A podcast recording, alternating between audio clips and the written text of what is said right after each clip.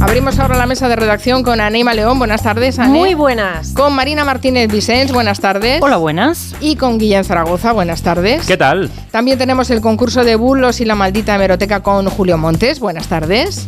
Buenas. Y el repaso al mundo del deporte con Raúl Granado. Buenas tardes. Hola, ¿qué tal? Si os apetece, si les apetece comentar cualquier cosa al hilo de los contenidos del programa, ya saben que pueden dejarnos un audio en el WhatsApp de Gelo, que es el 638-442081.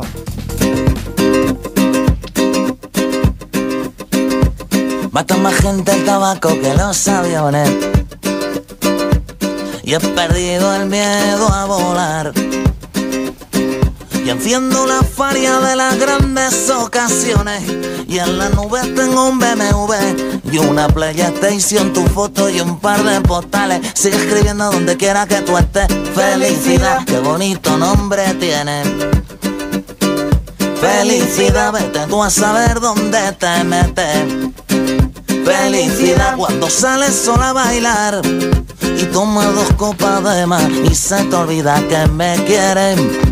Y toma dos copas de más y se te olvida que me Nada más ver que le dije a mi sentido común Que no me esperara levantado Felicidad, qué bonito nombre tienes. Este es el título de esta canción y la hemos puesto para empezar hoy el programa porque es el Día Internacional de la Felicidad. Ah, algo notaba yo. ¿Verdad? Estabais más contentas, Sí, ¿no? sí. Ahora me lo explico. A pesar de ser lunes, estabais más contentas. Yo- debe yo- ser por el Día Internacional de la Felicidad, debe ser por eso. Yo lo atribuía a que a pesar de ser fiesta tengo la posibilidad de trabajar. También es un motivo. Es un motivo de estar feliz, sí señora. ¿Recordabais esta canción de la cabra mecánica? Maravillosa. Claro. Mazo. Mítica.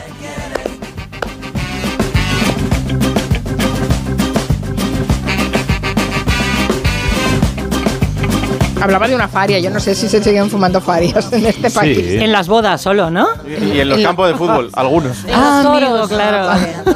Lo veo más en el campo de fútbol, la faria, que no en la boda, ¿eh? Ah, En la boda, no, más nivel, ¿no? No, pero se, se reparten, ¿no? En las bodas a los señores les regalan puros y... ¿Todavía? ¿Todavía se hace una eso? cosa es un puro y otra cosa es una faria, ¿no? Y y- es otra cosa. ¿Son dos cosas diferentes? Bueno, una faria es un tipo de puro, Ah, vale. pero que, que no es lo mismo Montecristo que una faria, digo yo. Que es peor, ¿no? Exacto. y toma dos copas de más y se te olvida que mi felicidad, qué bonito Bueno, aprovechamos para felicitar a las felicidades, que no sé si hay muchas. eh, Sí, sí. Aquí los compañeros de la redacción me apuntan que han consultado cuántas mujeres se llaman en España felicidad en el INE y les han salido 8.339. Pues son pocas. En España. Felicidad, ¿tú conoces alguna? Y bueno, mi frutera, ¿Se llama Felicidad tu Feli. frutera? Feli, la llamamos Feli. Oye, Ah, ¿le has dicho a. Feli que te lo apunte? Sí, voy. mm, tal. Vale, Pero Feli. no será Felisa. Ah, claro, podría ser. O Ay, no me digas eso. A mí me gusta mucho Feliciana. No. ¿Cómo estás? Aquí toda Feliciana. ¿Oh? Félix también deriva de felicidad. Así que felicidades a los Félix. Y a los felicianos. Tu No sé si hay muchos que estén celebrando su santo hoy. Que nos Que llamen, llamen, que nos llamen, que nos llamen. 638-442-081. Desde entonces Pues sabéis que esta canción tiene 25 años, aquí No. todos entusiasmados. Madre Qué barbaridad. De todo hace ya más de 20 años. Oh. ¿Tú la bailabas, Julio, en las discotecas? Eh, no, la verdad es que no. Pero porque no, iba a las discotecas. Pero, pero, en, pero en alguna fiesta del pueblo sí. Eso sí, claro. Bueno, pues como estamos tan felices, vamos a ver si también resolvemos el concurso de bulos, que es lunes. Y a pesar de que Madrid sea fiesta, nosotros seguimos con nuestra labor antibulera con este concurso, que ya saben cómo funciona. Es muy fácil. Son tres titulares que han sido publicados, pero que solo uno es real. A ver qué tema. ¿Es tema felicidad por un casual, Montes? Pues he, he- he buscado, pero es que ya, ya lo habíamos hecho, el tema felicidad. Y, Ya, he dicho, venga, hecho. vamos, Vale. vamos a cambiar. ¿Qué otro día he elegido? El día del ascensor, Carmen. Porque ya sabes que hay días mundiales de casi todo, eso es así. Y este jueves es el día mundial del ascensor. ¿Vale? Qué bueno, qué bueno. Qué Tres bueno. opciones. Muy bien. Tres opciones. Atención. Solo una real. A ver. Primera opción. Los arquitectos del rascacielos residencial más alto de Europa olvidan diseñar el hueco del ascensor. Bueno, No puede ser. ¿Es posible? Podría, sí, Sí. yo también estoy de acuerdo. Podría ser, sí. Segunda opción. Pone reclamación a un gimnasio por no tener ascensor para subir a la segunda planta. me cuadra, me cuadra. A mí también Esa, me cuadra esa. esta. Para subir a la, a la bicicleta estática, vale. Y tercera opción, vecino pillado poniendo cartel de averiado en el ascensor para usarlo solo él. Verosímil, verosímil. Eh, me Qué pega también, ¿eh? difícil es hoy, ¿no? Yo voto el hueco, que se les olvida, por, por aquello de los trenes eh, que no caben. No ¿Eran sé. ¿eh? españoles? No sé, claro, nosotros como conocemos un edificio que se olvidaron poner Sí. los lavabos, pues sí, Sí, sí. eh, podría, sí. ya saben que las opciones están colgadas y ya pueden votar a través de nuestra encuesta en Twitter. Después solucionamos este concurso de bulos.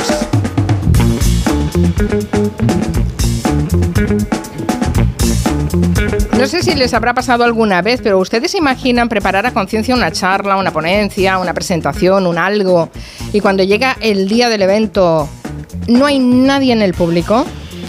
Qué horror. ¿Les ha pasado alguna vez? Horrible. Esto es terrible, es como una pesadilla. Bueno, pues sí, le ha pasado a una joven en una universidad. Oye, que igual estamos aquí y no hay nadie escuchándonos tampoco, ¿eh? No, hombre, no. Verdad que se manifiesten, por Pero favor. como no lo vemos, oye, aquí estamos tan felices. Aquí solo se manifiesta Sinelo, que este sí que está escuchando porque es el que escribe en Twitter.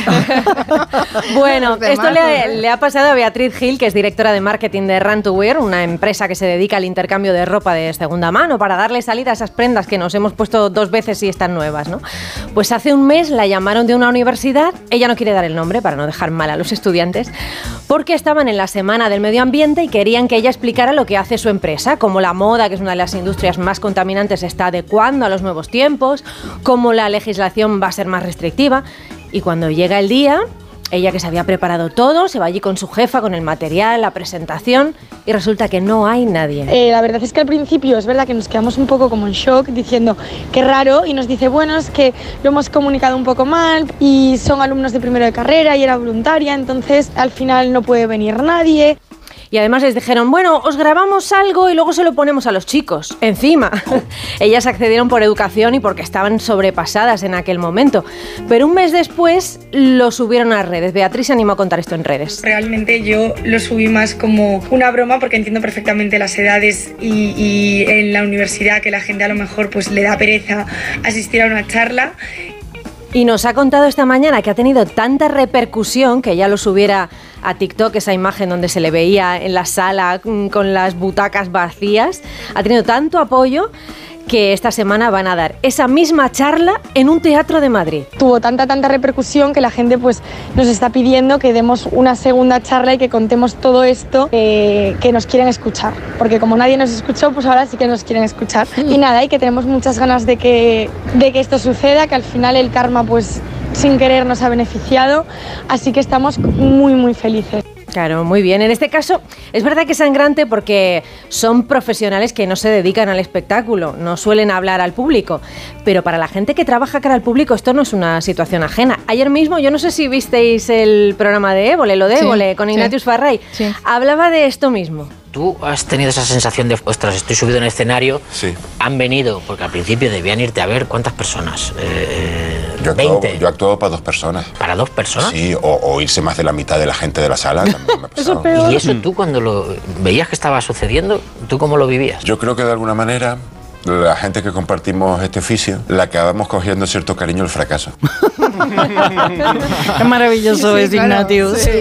Pero de todas formas, Bea es consecuente porque le da una segunda oportunidad a la ropa y ella también tendrá una segunda oportunidad. ¿no? ¡Qué bonito cómo traído. se cierra el círculo! ¡Qué barbaridad! bien. Muy bien traído. claro. Cuenta Eulalia Rosa que en sus inicios, con el coro en el que canta, eh, pues ha estado en algunos conciertos en los que era más gente encima del escenario que debajo. Porque en los conciertos gratuitos, y eso es verdad que pasa, que la gente reserva y como es gratis, pues luego ya veremos si voy. Y de repente están los asientos reservados y no, no hay nadie Y no hay ocupándolos, ¿no? nadie, sí, sí. Eh, de- Debe ser bastante común esto porque David García Senjo, nuestro arquitecto de cabecera, dice, a mí me pasó. Pobre. Qué mono. Pobre, tendremos que compensarlo.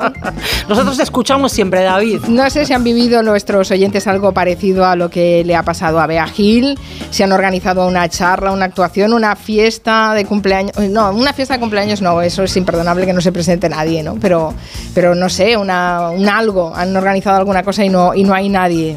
Eso es terrible. ¿eh? Organizar una cena y que no te venga nadie. O que mm, se empiecen a excusar todos y se te caiga la cena, eso también. han- ha Yo lo he tenido como pesadilla, me ha sucedido. Y hay por ahí virales de niños que organizan su cumpleaños y no se presenta nadie. Pero eso ya es tristísimo. Eso es crueldad, ¿eh? Eso no, eso es no. crueldad. No, eso no. Sí, sí, es, es terrible. Bueno, en fin, yo no quería mm, pasar lista, pero están los oyentes pasando lista ellos solitos en Twitter. Ah, ya, muy bien. Ya he contado que tenemos cinco, cinco oyentes Muy bien, seguros. ya- ya vale la pena. está No la tenemos el patio de butacas vacío. Bien, bien. No está mal, no está mal. Vamos a contar una historia bonita, porque este fin de semana, aunque todo el mundo eh, eh, que estaba enganchado a los deportes estaba viendo el eh, Barça-Madrid, han pasado más cosas además del clásico de fútbol. Por cierto, ¿quién, quién ganó? ¿Quién ganó? Ah, que ganó uno. Que ganó uno de los dos. Sí, no. Sí, ganó el Barça. Ganó sí, el Barça. ¿Qué dices? Hoy, ¿cómo le ha costado Ganó el Raúl Barça bien ganado. Ganó el, ganó el Muy Barça. bien, Julio Montes. Muy Bueno, ganó Sí, muy sí, bien, sí. Julio. Y, y extrañamente el, el- el otro equipo, que Sí. no, no me recuerdo a quién es, que, Sí. que llevaba quejándose ver, semanas de que cuéntame, esto de quejarse de los árbitros es de llorones y tal, Sí. parece que, que les ha molestado una decisión del árbitro que está bien. Ah, eh, un- algún día tienes que sacar la hemeroteca de estas cosas. ¿eh? pero de, pero de todas. Oye, nos, nos montamos un proyecto enseguida, tú y yo. ¿eh? Cuidado, ¿eh? Bueno, sí, es verdad, estos dos solos podéis revolucionar las redes. En fin, bueno, que hay una imagen deportiva que a Raúl se le ha quedado grabada y yo creo que la deberíamos guardar entre los favoritos, no nos extraña nada que sea una gran imagen y además es una imagen que te reconforta con el deporte. Cuéntanos, Raúl. Sí, mira, este fin de semana eh, se corría la maratón de Barcelona. Había miles de atletas profesionales y otros amateurs participando en esta prueba, casi 11.000. Eh, pero yo me, me quedé alucinado con uno. Es Alex Roca. Tiene 32 años, es de Barcelona.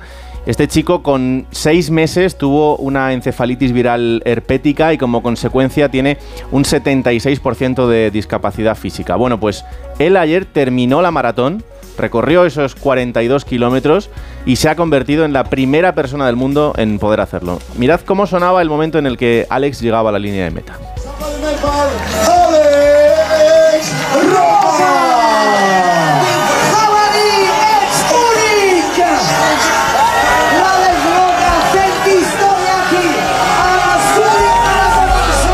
Hecho emocionante, historia, ¿eh? sí. Y Sí, además la, imagen es preciosa. Estamos oyendo solo el audio, pero la imagen la vamos a Sí. poner en este momento en las redes para que la compartan ustedes porque es una imagen fantástica. Él está feliz, tiene un mérito increíble lo que ha conseguido. Sí. Pelos de punta pone, sí. Es, un, es un luchador, le encanta el deporte. Eh, antes de acabar este maratón ya había hecho cinco triatlones, una carrera durísima por el desierto, la Titan Desert. Había hecho cinco medias maratones y ha terminado más de 70 carreras de entre 5 y, y 10 kilómetros. Y bueno, pues este era el reto más importante que se había marcado. Cruzó la línea de meta en 5 horas, 50 minutos y 51 segundos, pero evidentemente el tiempo es, es lo de menos porque ha hecho historia. Sí, sí, es increíble y, y, mm, si ya esta prueba es de una capacidad y de un sufrimiento muy grande para, para cualquiera, incluso que esté preparado, es que yo no correría 42 kilómetros, No, es que jamás, no, podría, claro, ¿no? claro. es imposible, es imposible. Pues imagínense con una persona que tiene un 76% de discapacidad física. Sí. Maravilloso. Alex está, está casado, su mujer es quien interpreta el lenguaje de signos por el que él se comunica y dice que decidió correr la maratón de Barcelona para las personas que sienten miedo o que no se ven capaces de lograr un objetivo para que vean que sí, que se puede. Eh, Alex es graduado en Administración de Empresas y en Integración Social y ahora se dedica a dar charlas motivacionales junto a su mujer, así que bueno, un Qué meritazo bien. increíble. Qué bien, qué bien. Pues un abrazo enorme para los dos, para Alex y para su mujer Mari Carmen y el reconocimiento por haber hecho esta maratón, que por cierto, eh, Alex Roca no acabó último, ¿eh? No, ¿Cuánt- ¿Cuántos llegaron después de él? 109. Hubo 109. 109 Madre personas que llegaron por detrás de él. 109. Qué bárbaro. Sí, no, no, no. Es, es fantástico y es una historia que queríamos compartir con todos ustedes. Gracias a todos los oyentes que ellos mismos están apuntando en nuestro Twitter diciendo que están aquí escuchándonos. Muchas gracias. Vamos a hacer una pausa y seguimos. ¿Son más que nosotros? Eh, no, de momento, de momento, ahí, ahí.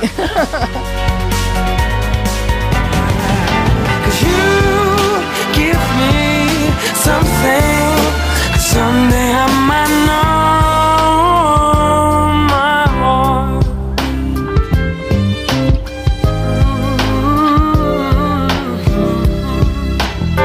Gelo. De 3 a 7 en Onda Cero, con Carmen Juan. Dos cositas. La primera, ahora que suben los precios de todo, tú también me lo has subido. La segunda, yo me voy a la mutua. Vente a la mutua con cualquiera de tus seguros y te bajamos su precio, sea cual sea. Llama al 91 555 5555. 91 555 5555. Por esta y muchas cosas más, vente a la mutua. Condiciones en mutua.es. Con viajes El Corte Inglés y Sol Tour, asómate al verano. Adelanta tu reserva y consigue grandes ventajas y los mejores destinos. Disfruta del Caribe en hoteles Bahía Príncipe o de las mejores playas de Cabo Verde y Albania. Reserva ya sin gastos de cancelación y llévate hasta 500 euros de regalo en cupón del Corte Inglés. Consulta condiciones. Sabemos lo importante que es sentir a alguien cerca. Por eso en CaixaBank queremos estar a tu lado protegiendo lo más importante y manteniendo el precio de tus seguros y tu alarma de Securitas Direct sin subidas durante tres años. Infórmate en tu oficina o en caixabank.es. CaixaBank, tú y yo, nosotros. Para los seguros MyBox. El próximo 28 de abril, Iberdrola celebra su Junta General de Accionistas. Si eres accionista, participa y consigue más dividendo. Si el quórum alcanza al menos el 70%, todos los accionistas recibirán un dividendo adicional, un euro bruto por cada 200 acciones. Participa llamando gratis al 900 100 019 o conectándote a www.iberdrola.com. Crear para todos. 28 de abril, Junta General de Accionistas de Iberdrola.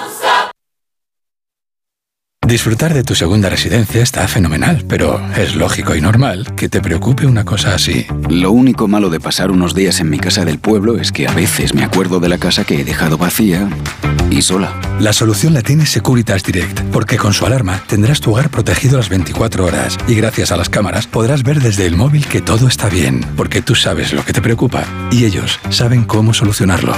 Llama ahora al 900-272-272 o entra en securitasdirect.es.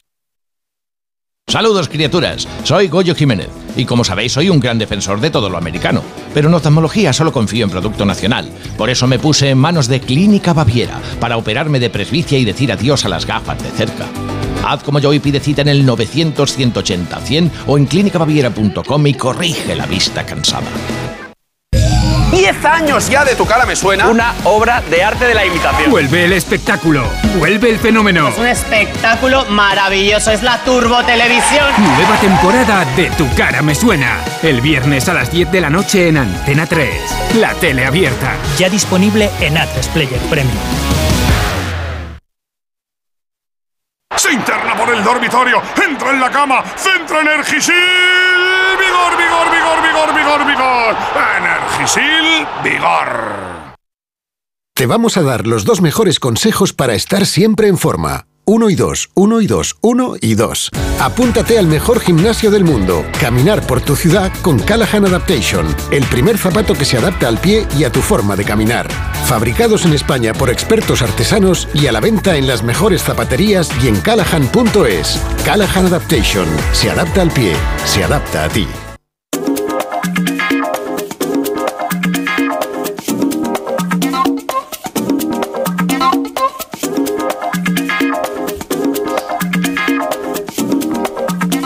Es lunes, tenemos el concurso de bulos abierto. Pueden participar a través de Twitter. Lo dedicamos al Día Mundial de los Ascensores, que será el jueves. Y las tres propuestas que nos ha hecho Julio, eh, bueno, las pueden leer en, en- en- en Twitter, pero las podemos recordar rápidamente, ¿no, Julio? Claro, claro, claro que sí. Primera opción, los arquitectos del rascacielos residencial más alto de Europa olvidan diseñar el hueco del ascensor. Segunda opción, pone reclamación a un gimnasio por no tener ascensor para subir a la segunda planta. Y tercera opción, vecino pillado poniendo cartel de averiado en el ascensor para usarlo solo él. Esta es la que tiene más votos ¿eh? por parte de la audiencia. Qué mal pensamos de nosotros mismos. Sí, ¿eh? sí, sí, Sí, normalmente. Es que en pandemia nos volvimos un poco neuróticos. Igual algún vecino estaba ahí un poco tenso y. Solo mío, solo mío. Claro, vete a saber. Sí, va, Va perdiendo la de Marina, ¿eh? La del rascacielos. La sin de azul. rascacielos. Va perdiendo. poco Verosímil, sí, sí. Me voy a mantener. con mi- sigo con mi ficha en el 23. Bueno, hay muchos oyentes que nos están eh, siguiendo y escuchando. Algunos incluso están pachuchillos como Julia, con estos virus que nos está, que están corriendo y que nos están diezmando de nuevo. Y que le envían eh, besos y que se mejore. Y seguro que sí, porque ya está, ya está de salida. Vamos a contarles la- el tremendo drama de la vivienda que existe en las islas.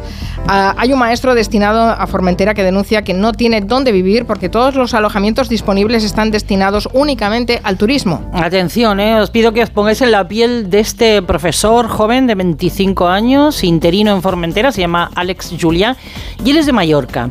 Bueno, pues hace dos semanas eh, le llamaron para cubrir una vacante en Formentera, fue inmediatamente, tiene que estar allí hasta final de curso. Entonces consiguió hasta el 15 de mayo un lugar en el que está desde que llegó hasta el 15 de mayo, porque eh, ese día tiene que abandonar el- la casa y em, buscar un lugar que no encuentra de ninguna manera.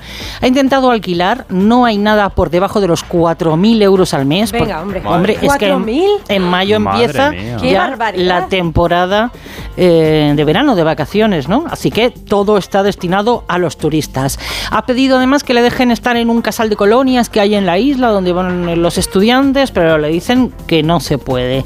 Se ha llegado a plantear incluso en su desesperación renunciar a la plaza, pero claro, eso tendría graves consecuencias profesionales. Pero no puedo hacerlo porque me penalizan con dos años de, de inhabilitación de acceso a las listas. No tener casa no es una razón de peso para dejar una plaza. Y además que muchos maestros, la gran mayoría se tienen que ir de, de aquí, como los sanitarios, no hay maestros, no pueden hacer una vida aquí y se van yendo, se van yendo.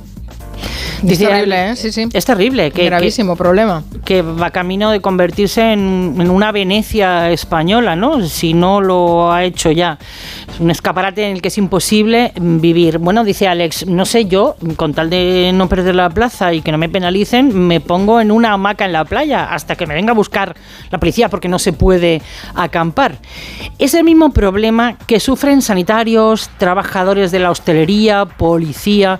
Nuestros compañeros de la emisora de Ibiza hablaban hace pocos días con Suso Jiménez de la Asociación Unificada de Guardias Civiles, que le contaba que la solución habitacional de algunos compañeros es increíble. Los precios que están están súper desorbitados y, y es que no hay. Y entonces, tristemente, pues normalmente algunos quedan en su coche o se quedan donde pueden, van buscando hasta que le pues, solemos solucionar nosotros la papeleta, que es la administración que debería solucionar este problema. Nosotros es hasta que algún compañero... en el coche. Imagínate, o sea, después de hacer un, un turno entero eh, trabajando como guardia civil o como policía, irte a dormir al coche. Qué barbaridad. Es un problema estructural, nos decía la propia Consejería de Educación con los que hablábamos para preguntar, bueno, ¿qué solución se ofrece, no? Pues eh, poca, poca. Víctor Villatoro, del sindicato UNICEF, dice que, por ejemplo, si a un maestro o a un médico lo llaman para una sustitución, si es una plaza para todo el año, también tiene ese problema, pero se acentúa. Si le llaman para de la semana que viene tienes que estar aquí, ¿no? Porque los hoteles no hay quien los pague, no tienen tiempo para buscar mm, algo razonable y acaban en la precariedad más absoluta. Eh, nos ha llevado a encontrarnos situaciones de afiliados que nos dicen pues que han tenido que estar en un coche durmiendo alguna noche, que han tenido que apuntarse a gimnasios para poder ducharse, que han compartido piso durmiendo en el salón con cuatro o cinco personas para poder pasar eh, unas semanas. Y todo esto para poder trabajar. Para poder trabajar, decía Alex, es imposible encontrar estabilidad. La gente no quiere ir, eh, se marchan, eh, que en un colegio se mantengan los mismos maestros a lo largo del tiempo es complicadísimo y lo mismo sufren los médicos, los, policías. De mayo a octubre, especialmente los propietarios no quieren alquilar a nadie más que a un turista porque multiplican los beneficios. Claro, sí, sí, bueno, el alquiler turístico, bueno, ah, me consta que en el gobierno balear saben que este problema existe, pero lo que no es qué soluciones se les pueden dar, porque se les está echando el tiempo encima, ¿eh? Es eh, terrible. Hablando del tiempo que se nos echa encima y hablando de las efemérides, se cumplen 20 años de la invasión de Irak, en la que España no solo salió en la foto, es que tuvo un papel destacado. 5 de la mañana del 20 de marzo en Bagdad, la capital de Irak, se empiezan a escuchar los primeros ataques de una invasión que el presidente estadounidense George Bush justificó. Todo el mundo lo sabe porque decía que en el régimen de, de Saddam Hussein había armas de destrucción masiva, un argumento que el presidente español de aquel entonces, José María Aznar, repetía en el Congreso. Cualquier presencia militar de resultar necesaria será temporal y estará encaminada a promover la seguridad y la destrucción de las armas de destrucción masiva. Una afirmación que después se demostró ser mentira. Sí, a finales de 2004 Estados Unidos reconoce que no había armas de destrucción masiva, pero España ya estaba involucrada en esa guerra, en la de Irak. Aznar dijo que junto a Bush nuestro país estaba comprometido con la alianza internacional que garantizaba la paz. España está comprometida con un papel activo que contribuye a responder adecuadamente a la amenaza que para la paz y la seguridad internacional representa el régimen de Saddam Hussein. Tenían que buscar cualquier razón para justificar esa invasión y a partir de ahí, pues la negación de esas armas, de la existencia de esas armas. Aznar nos dijo en una comisión de investigación que España pues nunca envió soldados. Pero hubo muertos españoles. Soldados y civiles. José Antonio Bernal, militar asesinado el 9 de octubre de 2003 en Bagdad. Luis Puga Gandar, militar muerto el 26 de octubre de 2003 en Diguanilla. O Gonzalo Pérez García, comandante de la Guardia Civil, herido el 24 de enero en 2004 en Al-Amsa y que falleció en Madrid como resultado de esas heridas. O el reportero del mundo Julián Quita Parrado, asesinado por un bombardeo iraquí al sur de Irak. Y José Couso, cámara de Telecinco, por ejemplo, asesinado por un bombardeo estadounidense contra el hotel de periodistas en el que se alojaba. Hubo muertos españoles en una guerra en la que enviamos tropas. Sí, José Luis Rodríguez Zapatero ordenó su retirada nada más llegar a la presidenta del gobierno a la presidencia del gobierno en 2004, porque recordemos que cuando era líder de la oposición no se levantó ante el paso de las tropas estadounidenses en un desfile del 12 de octubre. Así lo justificaba después. Yo no permanecí sentado ante la bandera de los Estados Unidos de Norteamérica, que respeto como las banderas de todos los países y en este caso de un país aliado y amigo. No, yo permanecí sentado frente a lo que se dijo y era en aquel momento en ese desfile, que eran las tropas de los países que estaban en la guerra de Irak con nuestros soldados y que de repente aparecieron en el desfile. Pero volviendo a Aznar, Julio, ya hemos escuchado a los de la foto de las Azores pedir perdón. Mm, pero falta Aznar. Sí, Bush pidió perdón, también lo hicieron ex primeros ministros del Reino Unido, Tony Blair, y de Portugal, Manuel Durao Barroso, los de la foto de las Azores. Pero Aznar decía hace unas semanas, por ejemplo, en un podcast en Estados Unidos, que está muy orgulloso del apoyo español a Estados Unidos y que no se arrepiente porque con la misma información habría tomado las mismas decisiones. O sea, con la misma información hubiera tomado la misma decisión. Bueno, Aznar decidió apoyar la invasión de Irak se basaba, como después se supo, en una mentira, la de existencia de esas armas de destrucción masiva. Es el único de todos ellos que todavía no ha reconocido ese error. Ay, nos cuenta Jorge, Jorge, Castro. Cuando cumplí los 15 invité como a 30 personas que habíamos estado juntos en un campamento de verano. Aparecieron 6 o 7. Todos habían confirmado. Eso sí que está feo. muy mal. muy mal. Te tomas la, lista negra Claro, te tomas la molestia de confirmar y después no te presentas. Por favor. Pobre Jorge Castro. Tiene todo nuestro cariño. Si monta una, vamos. Claro, además es fácil, que se hace con un grupo de WhatsApp y es fácil. ¿Cuál es el grupo de WhatsApp más multitudinario en el que estáis metidos todos vosotros? Bueno, yo había uno en acero del que me fui porque era imposible, o sea, me fundía el móvil en 10 minutos. Eso lo iba a decir yo, el de la radio. Alguno de esos sí, también, también saliste, ¿no? Alguno de los 20 que tenemos en Gelo. No, de esos que te meten por error. Alguien quiere crear una lista de difusión y te mete en un grupo en el que hay 400 personas. Todo el mundo se empieza, se empieza a salir. Eh, lo pregunto porque hoy les vamos a hablar de Tarrés. Es un pueblo en Lleida en el que todos sus habitantes están en un grupo de WhatsApp. Oh. Sí, todo empezó en 2019 cuando una carrera ciclista hacia hacía pasar su trazado por el pueblo, entonces los vecinos de Tarrés, que son un centenar, pues empezaron a organizarse a través de esta aplicación de mensajería. Pero algo pasó en marzo de 2020, a ver si entre todos hacemos memoria, porque ahora mismo no caigo, hmm. que hizo reconvertir ese grupo eh, de ciclismo en algo indispensable para todos. Ramón María Arbós es el alcalde de Tarrés. Hace unos años en el municipio se organizaba una carrera de bicicletas todoterreno, entonces para organizar esta carrera como somos un pueblo muy pequeño, consideramos que a través de un grupo de WhatsApp era fácil coordinarse y después al haber la pandemia y dejarse de realizar la carrera, pues utilizamos el grupo, lo reconvertimos porque permitía, ya que durante unos meses no se podía salir, permitía comunicarnos cosas que eran importantes para todos, mantener la comunicación entre las diversas casas. El caso es que ahora ese grupo sigue muy activo y los vecinos comparten toda clase de información, incluso ejercen, entre comillas, de vieja del visillo para no perderse nada de lo que ocurre en su pueblo. Por ejemplo, si a veces alguna persona pierde el teléfono móvil o si sucede algún incidente que sea de interés para todos, a veces puede pasar un coche que nos puede parecer que es sospechoso, pues se puede comunicar en el grupo que la gente ande con cuidado, cuestiones de, de este tipo.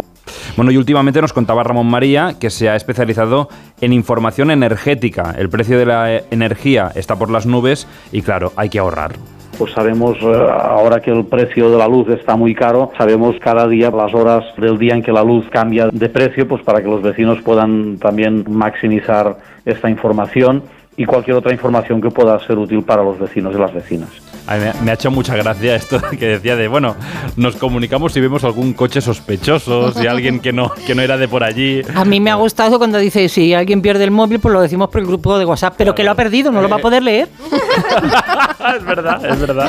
Bueno, pero se lo van diciendo los unos a los otros. Ah, bueno, bueno.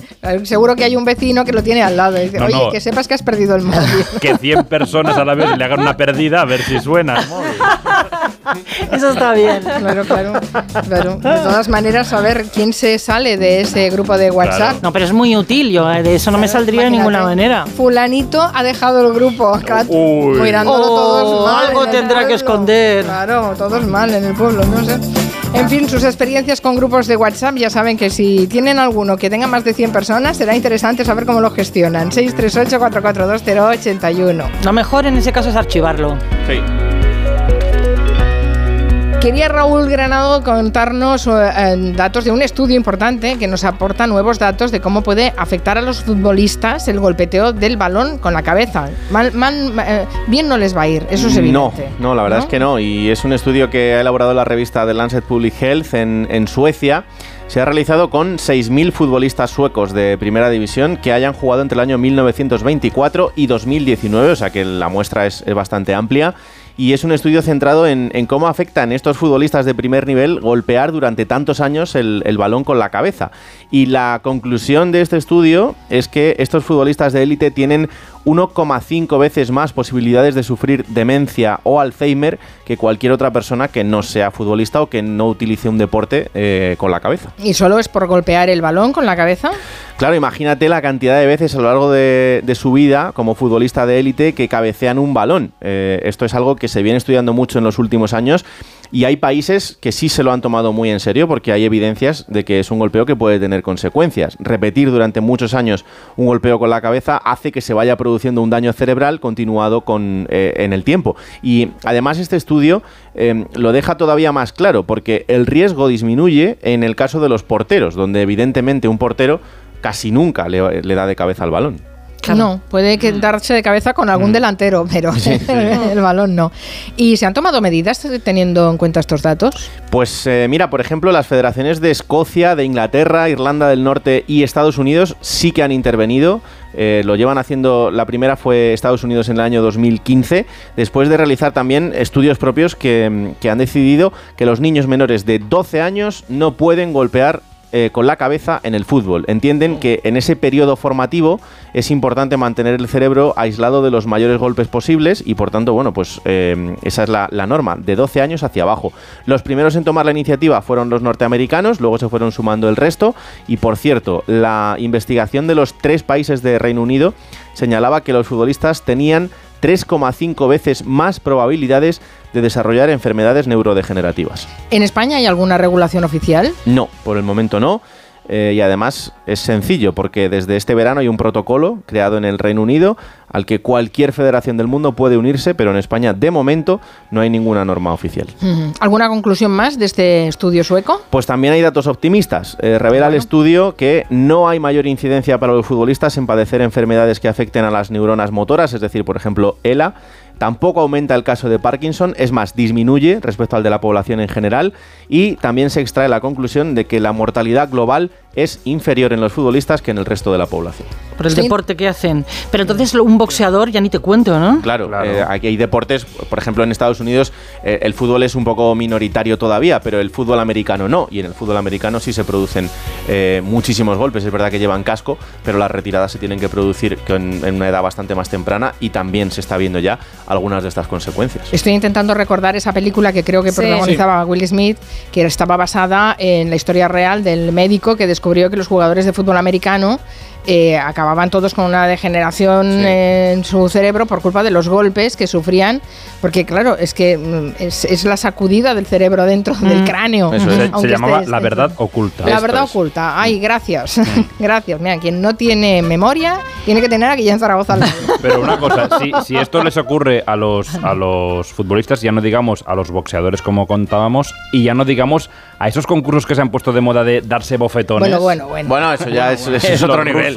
Eso es otro nivel. Pero Pero, sin bueno, catch. pero siempre hablamos de que esta gente ya tiene una edad, tiene un cerebro formado. No son niños desde pequeños. eh, Ahí hay que estudiarles este el de cerebro eh, después Sí, y a ver antes. qué les ha pasado, a ver y qué ha antes, pasado ahí. antes del impacto, sí. Dice aún se dice, en las últimas bodas a las que fui pedían confirmación de no asistencia. Claro. Y dice, me pareció buena idea porque los que no van a ir, eh, pues eh, así te avisan, ¿no? ¿Qué más dicen los oyentes? Soy de un pueblo de Ciudad Real. El otro día vinieron a dar una charla sobre la factura de la luz. Estaba yo sola, así que genial. Una clase particular. Para organizar cosas y que no te venga nadie. De nada como estar en el AMPA del instituto. Los años que yo estuve era fatal. Había veces que estábamos, bueno, ni siquiera estaba el AMPA. Una vez eh, dimos un curso sobre primeros auxilios, me pareció súper interesante y casi que no teníamos ni quien hiciese de maniquí. Éramos el monitor que daba la conferencia y dos o tres más de Lampa. Eh, patético. Dejamos de hacer charlas. Tema Alex y la maratón de Barcelona. Yo ayer también participé, eh, estuve al lado de él un, un momento. Mm, Me parece lo que ha hecho impresionante. Una maratón ya de por sí es durísima. Una maratón con sus condiciones físicas es impresionante lo que ha hecho. Una gesta, desde Sí, sí, luego. sí, efectivamente. Hemos visto además las imágenes y nos han emocionado muchísimo. Dice Matajari que en el pueblo donde veranea la alcaldesa gestiona el grupo de WhatsApp, las llaves perdidas, el corte de agua, si se ha muerto alguien, eh, eh, todo. Así va todo el WhatsApp lleno. En invierno son 600 habitantes, en verano unos 3.000. Uf, no está no mal. está mal. No está mal. En Onda Cero. Julia en la Onda. Con Carmen Juan.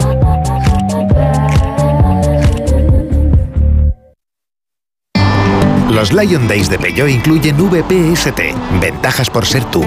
Una oportunidad con todas las letras para disfrutar de ventajas exclusivas en vehículos nuevos en stock y con entrega inmediata. Condiciones especiales en seminuevos y posventa, solo del 15 al 30 de marzo. Inscríbete ya en peugeot.es. Formas sensatas de invertir tu tiempo. ¿Invertirlo jugando con tus hijos? Sí. Pero en una lista de espera para una cita de ginecología, no. Con Vivaz, el seguro de salud de Grupo Línea Directa Aseguradora, tienes acceso directo a más de 50.000 médicos especialistas, consultas presenciales ilimitadas y más de 1.000 centros y hospitales. Desde solo 17,50 euros al mes sin copago. Porque si en salud no hay tiempo que perder, perderlo en una lista de espera no tiene sentido. Ven directo a vivaz.com o llama al 917-400-400. Consulta condiciones. ¿Hay algo mejor que un viaje? Por supuesto, muchos viajes. Reserva en el mes del circuito de viajes del corte inglés con Special Tours por 60 euros y disfruta de hasta un 12% de descuento.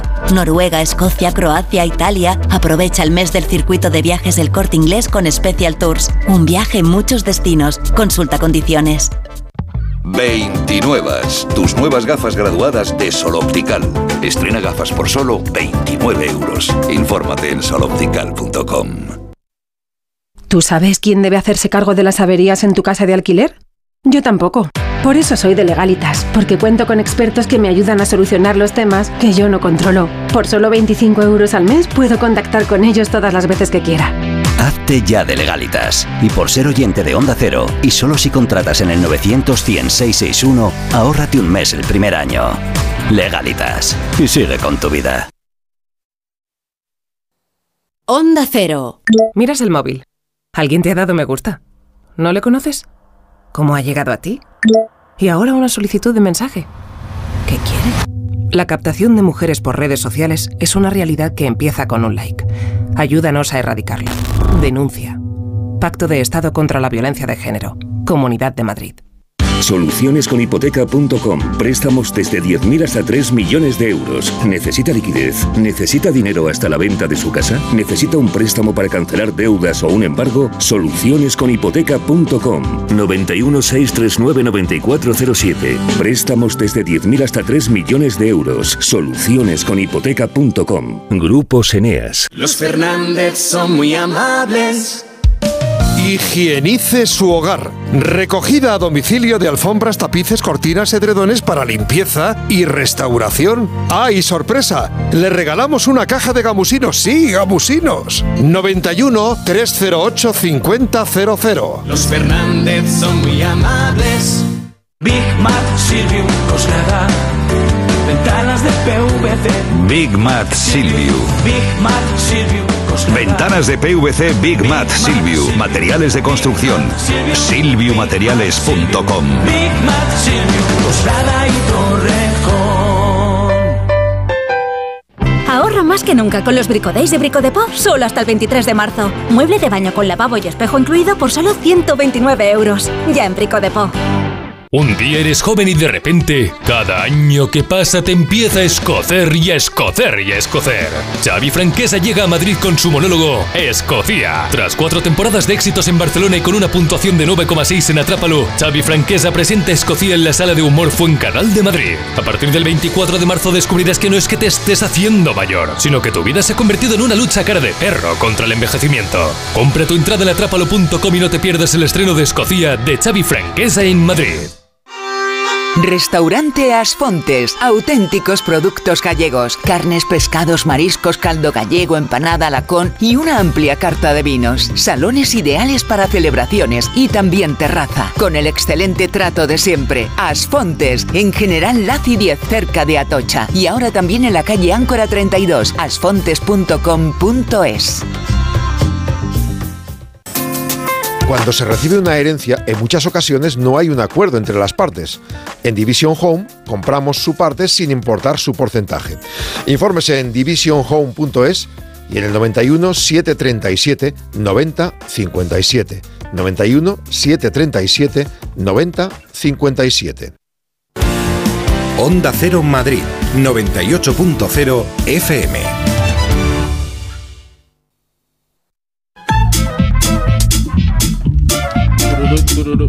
Este fin de semana el alcalde de Madrid, Martínez Almeida, y la presidenta de la comunidad, Díaz Ayuso, y la delegada del Gobierno de Madrid han visitado al Papa Francisco en el Vaticano. Sí, una visita que nos deja Carmen una de esas frases que casi pasan a la historia. El Papa Francisco para referirse a José Luis Martínez Almeida. El señor alcalde de Madrid. Heredero de la gran Manuela. Heredero de la gran Manuela. Bueno, se oyen risas, pero no sé yo si le tuvo que hacer mucha gracia a Almeida este comentario. Pero Julio, más allá de este momento, ¿para qué han ido a ver al Papa? Bueno, la visita era porque este año es el año jubilar de San Isidro y a la salida de la reunión, pues Ayuso decía que el Papa les ha pedido dos cosas, unidad y que piensen en el pueblo. Que pensemos especialmente en el pueblo por delante de las ideologías. Nos pedía unidad, que no es lo mismo que uniformidad. Bueno, pero yo creo que pedía algo más, ¿eh? porque al- algo decía más eh, el alcalde de Madrid. Bueno, ya sabes que en esto de las visitas oficiales, Carmen, pues unas veces eh, cada uno saca de la reunión pues lo que más le puede venir bien. Porque ¿qué pasa? Que después le preguntaban a Almeida lo mismo y añadía una cosa que puede ser importante, porque el Papa también les dijo que tenían que trabajar en favor de los más vulnerables. Pues ha habido esa reflexión sobre la necesidad también de servir al pueblo, de que haya unidad, de que los gobernantes estemos enfocados en las personas y especialmente en los más vulnerables. Ah, lo de los más vulnerables, eso es lo que aportó el eh, alcalde de Madrid a la visita del Papa. Es curioso que, por ejemplo, eh, Ayuso no tiene un tuit alabando a Francisco, pero sí a Ratzinger o a Juan Pablo II mm, no sé yo si este papado es mu- muy afín a ella, no sé, recordemos Ayuso cuando Francisco pidió perdón por los pecados de la Iglesia en México. Eh, bueno, a mí me sorprende que un católico que habla español eh, hable así a su vez de, de un legado como el nuestro que fue llevar precisamente el español y a través de las misiones el catolicismo y por tanto la civilización, la libertad a- al continente americano. Sí, y no es la primera vez eh, que eh, criticaba al, al Papa Fran- Francisco, ¿verdad? Sí, no sabemos si es que este papado Carmen pues les gusta menos que los otros. En fin, no sé si mediáticamente les ha salido muy bien esta visita. Lo que parece claro es que hay una parte de la derecha que este papa no les gusta y ahora con la mención de Manuela Carmena no sé si han mejorado las relaciones. A ver qué les parece esta historia. Eh, también es muy entrañable, aunque, en fin, el final... Bueno, enseguida se la contamos, pero los oyentes piden paso también. El grupo de WhatsApp más grande que tengo es el del grupo de la comunidad de vecinos, pero es muy tranquilo, aunque extrañe. Eh, se suele hablar de que se estropeó un ascensor, de que la puerta no va, de que nadie contesta. Queda ahí el recado y ya está. Pero cómo hemos cambiado, que nadie pide sal, ni harina, ni cosas de esas. Es un grupo tranquilo. Aquí en mi escalera, eh, cuando la pandemia, pues hicimos un grupo de vecinos eh, para ver si necesitábamos ayuda unos de otros y cada día nos decíamos buenos días, todo bien y ahora aún cada día a la mañana eh, unos cuantos, no todos los que estábamos apuntados, pero bastantes eh, nos saludamos cada día y decimos buenos días. No sé si uno por el otro no quiere encerrar el grupo o qué, pero está muy bien. Yo tengo un grupo de 185 personas que se creó porque había el puente del pueblo que lo tenían que arreglar y hubo manifestaciones y para ponernos todos de acuerdo aquí en, en La Rioja, se llama Ortigosa de Cameros, para ponernos todos de acuerdo de cómo íbamos a gestionar el tema de las manifestaciones y demás, se creó. Y luego ya pues se ha quedado todavía, el puente se está arreglando. Eh, lo que dice el anterior, que si se pierde una cartera avisan al grupo que se ha perdido una cartera, ponen la foto, quejas para el ayuntamiento, porque también está gente del ayuntamiento, se muere alguno del pueblo se entera todo el mundo, que sirve para estar un poco conectados. Bueno, está bien, es una manera de hacer comunidad, en este caso a través de- del WhatsApp. Bueno, la historia que les prometía que les íbamos a contar, imagínense, eh, esto pasó hace una semana, pero ha trascendido un poco más tarde, un partido de fútbol de la segunda división húngara. El vídeo ha dado la vuelta al mundo. Mejor, Anne, que nos cuentes qué es lo que se ve. Sí, ahora nos ayudará Raúl también. Era un partido entre el MTK Budapest y el Diosgyori VTK. Creo que son el segundo clasificado y el líder de la tabla, ¿verdad, Raúl? Sí, eso es. Después del descanso, eh, hace el saque de honor un niño de unos 8 años, aficionado del MTK Budapest. El niño estaba tan emocionado que chuta el balón, pero claro, no se había visto en otra igual y con toda la grada mirándole ahí en medio de los jugadores del equipo de su alma, pues el niño se viene arriba, echa a correr camino de la portería del rival como una bala, se planta enfrente del portero y dispara a portería.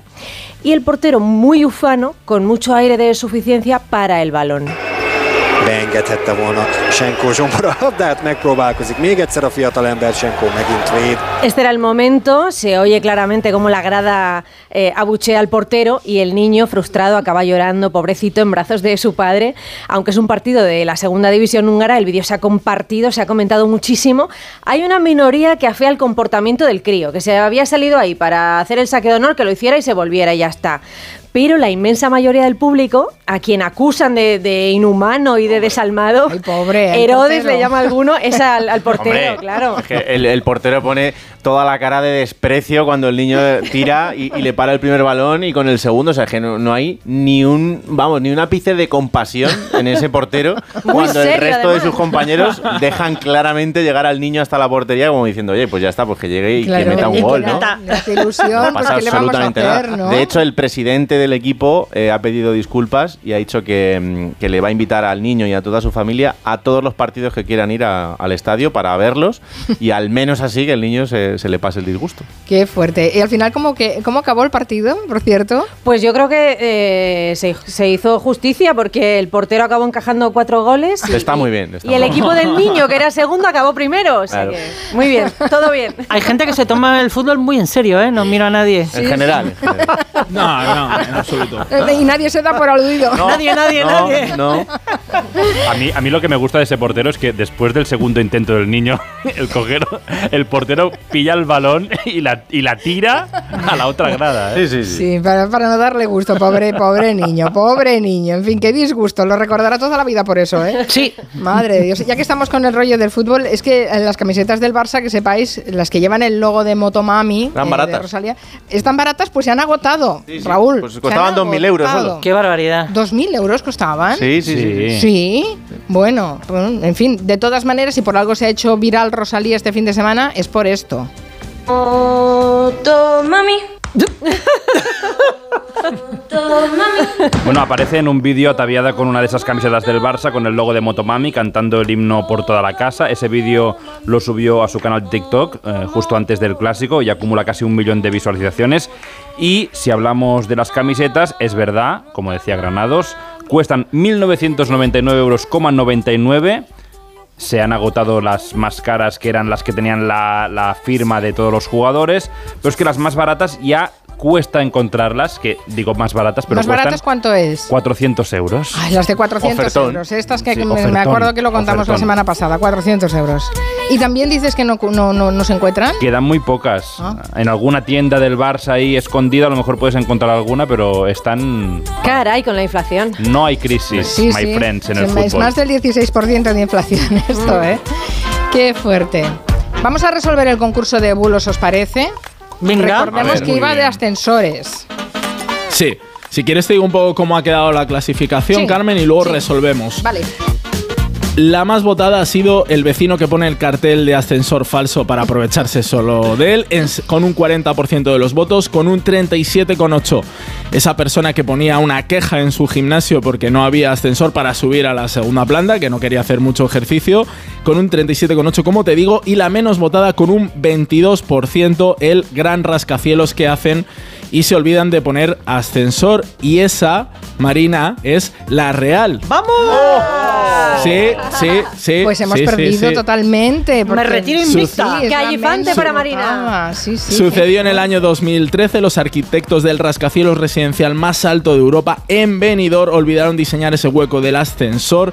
Se proyectó la construcción de un rascacielos de 47 plantas, 269 viviendas, que no ha llegado a terminarse porque los arquitectos que presentaron en su momento su dimisión se olvidaron de diseñar el hueco del ascensor. No me los lo otros dos creer. contenidos satíricos de Noticias. Lo siento, Asenjo, ya sé que me has escrito diciendo que no me metiera con vosotros, pero es lo que hay. Era, era el mismo arquitecto que el Cercanías de Cantabria, ¿no? Era el De mismo. los túneles. Bueno, Asenjo que lo sabe todo de los ascensores y que el eh, viernes en la mesa de redacción nos contará todo, la historia de los ascensores. Anda, mira qué bien. Sí, sí, le, preguntaré si sabía esto de- del, del, del- del hueco del ascensor que se olvidaron. Seguro que tiene truco y no se olvidaron exactamente, sino que hay como un pero, ¿no? Un- Has ganado, Marina, no estropees tu victoria. Vale. No, pero si, a, a ver, hay edificios en los que se han olvidado poner lavabos, pues imagínate, claro, que se olvidan de poner el hueco. Así que a veces, qué descuidos tan tontos que tenemos. Cosas verdes. Gracias, a Raúl Granado. Adiós. Lunes. Adiós, Julio Montes. Hasta Las mañana. noticias de las 4 después seguimos.